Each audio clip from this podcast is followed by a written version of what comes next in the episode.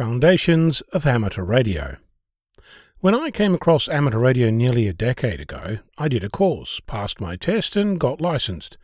At that point, I didn't have any equipment, didn't know about any, hadn't touched anything other than the radio in the classroom, and had no idea about what to buy and how to choose.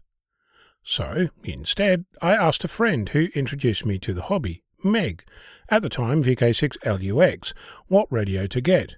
I asked her what was the second radio she ever got, because I figured that I'd get very disappointed with the first one in short order.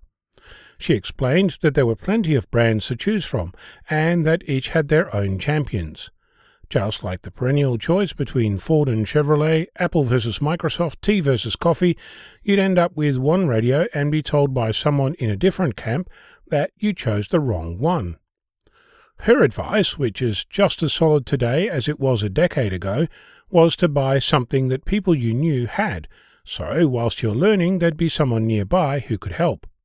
As a result, I bought a Yaesu FT857D for precisely that reason.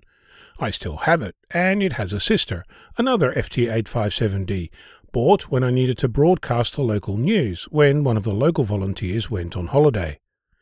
For most beginners, their journey is similar. They buy their first radio, and generally that sets the tone for what comes next. In the decade that I've been around amateur radio, I've had the opportunity to play with about 30 or so different radios. For some, that playing consisted of picking up the microphone and making a QSO, a contact, and not much else, for others, it consisted of sitting with the radio for a full contest, 48 hours, with sporadic sleep, dealing with pile-ups where there wasn't time to breathe, but plenty of stuff to learn about filtering. Then there were the radios that came to my shack for a visit, those at various clubs and plenty of outings where I was able to sit down and figure out how stuff works. On the surface, that's all fine and dandy. A radio is a radio. You pick up the microphone and hit go. Off to the races. Then you need to figure out how to set the volume, change frequency, change bands, read what the mode is and how to change it, tune the thing, set up a filter, change the preamp, operate split. For some radios this was easy, consisting of a channel button and a microphone push to talk. For others there were no buttons, just a big Ethernet socket.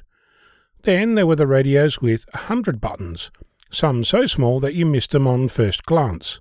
I've used solid state radios, valve radios, software defined radios, and virtual radios, each with their quirks and idiosyncrasies. Every time I operate a new radio, I learn something about that radio, but I also learn something about my own radio.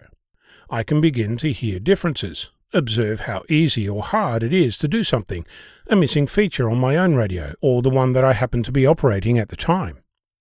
In my travels, I've seen plenty of radio amateurs who only have a passing understanding of their own radio, let alone any other radio. I completely respect that this might be enough for you, but I'd like to point out that this might be a missed opportunity. I remember vividly sitting in the middle of a bush camp with my own radio, powered by a battery connected to a haphazard dipole antenna strung between two trees, attempting to hear a station discussing her global circumnavigation by sailing boat, and being frustrated with my ability to make it work. A friend who was sitting nearby asked if they could have a go, and within seconds he was able to use the filters and offsets to make the station pop out of the noise. It's with the image of Kim VK6TQ in mind, the person who knew my radio better than I did, that I'd like to urge you to play with any radio you come across, no matter how trivial or different. One day it will mean the difference between making a contact or not. I'm Onno, Victor Kilo 6, Foxtrot Lima, Alpha Bravo.